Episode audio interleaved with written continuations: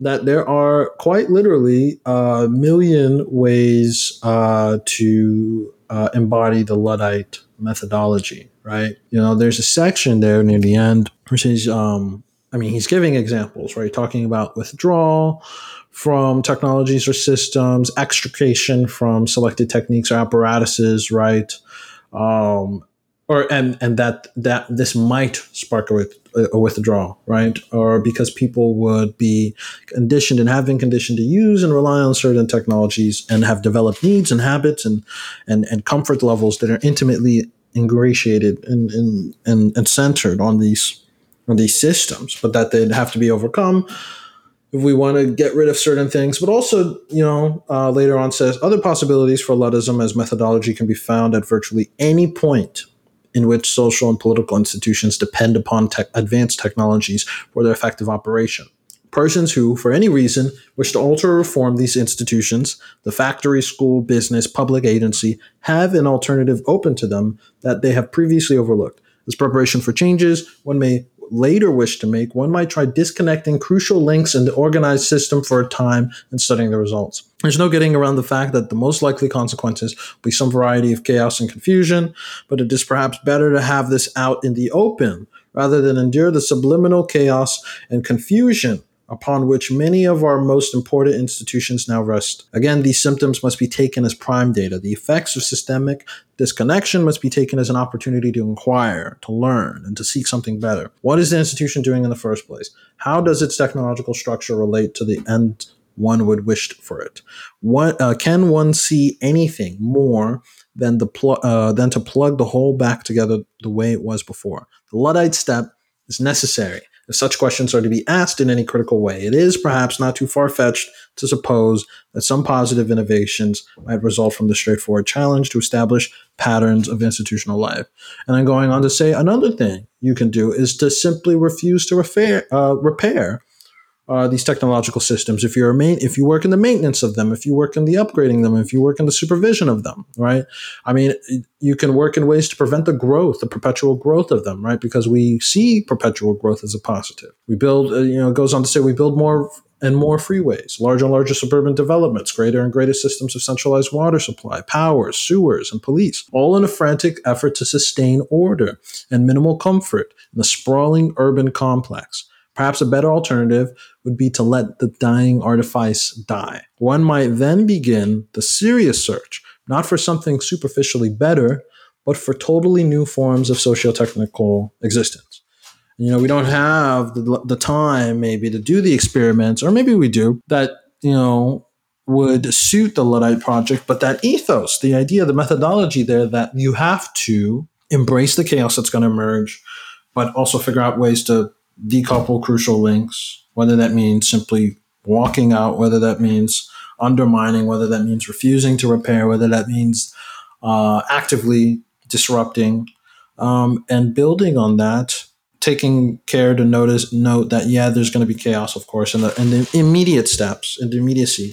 But if we are interested in figuring out what things look like without them, we have to get we have to get rid of them, right? Mm-hmm. To begin with, that's the only way to do it. Yeah, and the, and the, and and the wild thing is, you know, all this sounds so radical, right? You mm-hmm. mean you want me to not repair things? You want you want art you want uh, artifice and systems and infrastructure should just be left to die? Are you telling people to to actively sabotage these things, Ed? Yes. Is that what you're saying? Yes. and it all sounds so radical, but this shit happens all the time, constantly, right? Like, look around us at all of the infrastructures that are in disarray, right?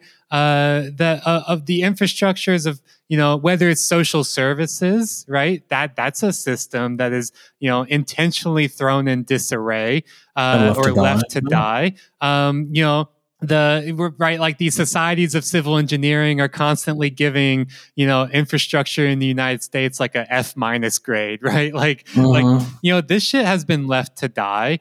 Um, but what infrastructure is the time and resources put forth to maintain. It's the infrastructures of the war machine, of the military, of policing, right? These punitive infrastructures, those are actively maintained. It's the infrastructures of the fossil fuel industry, right? These are actively maintained, right? Uh, that that that. So it's it's not as if it's unthinkably radical to let some to to not repair, to let things fall into disrepair, to let entropy take its toll on these technologies. People are already actively making these decisions right now to let entropy take some things while also main, actively maintaining other things. The problem is they're choosing the wrong things, right? They're choosing to keep the wrong things in pristine operation while letting the while letting the wrong things die. This is politics, right? It's an it's a it's a system of some interests are represented and maintained and repaired while others uh, other interests, other people's benefits, social purposes, and so on are are left. Uh, to, for for entropy to take its toll. I think that we can see that with all of these things that when we talk about Luddism, when Winner talks about Luddism, right? Uh, there are already Luddites amongst us, but they are not Luddites for the people. They are Luddites for power, for for evil, right? They're the, they're the evil Luddites, uh, the Bizarro Luddites. the Bizarro Luddites, right? Yeah, yeah. There we go. they already exist. They already hold power in this world. So it's not to merely say that uh, the things that we talk about, the things that Winner is putting forth, are so unthinkably radical. No one could ever do that. It's instead to be like, no, people are already doing this. We just must yeah. do it for different reasons, for different exactly. purposes. People may unmake the world every single day, or they make it in the image that they want it to be. Why is it radical to say that we, you know, the vast majority of people who suffer these things every single day should have an interest and say and the power to do it ourselves, right?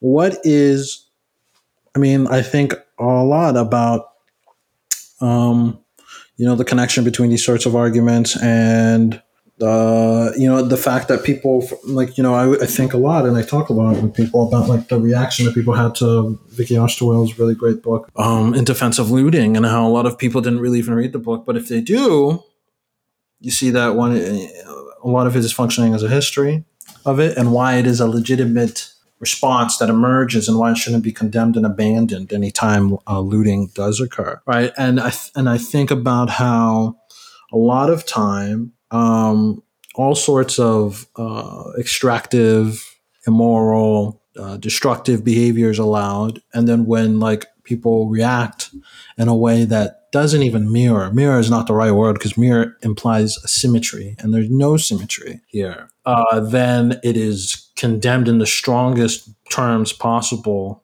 and la- and castigated and lambasted and all these fucking you know uh, long ass uh, explanations about why this is beyond the pale. And yet like all the suffering that goes on and is baked into the system into the structure largely goes unexamined or is reframed as something else entirely. It's a negative externality you know? Millions of people who die because of pollution because we refuse to build cities where people live in instead of cities where cars can spend most of their time idling or just parked, right? The millions of people who die of that is seen as is not even really seen as like a consciously violent decision. It's just a, you know just an after effect of like living in a city instead of th- asking like, can we make a city where millions of people don't die every single uh, or million over time millions of people don't die in our, our, cities where across the civilization millions of people don't die every year because of health conditions that are in one way or another related to pollution or don't or millions of people are not getting you know health conditions or diagnosed with conditions that are related to pollution right? No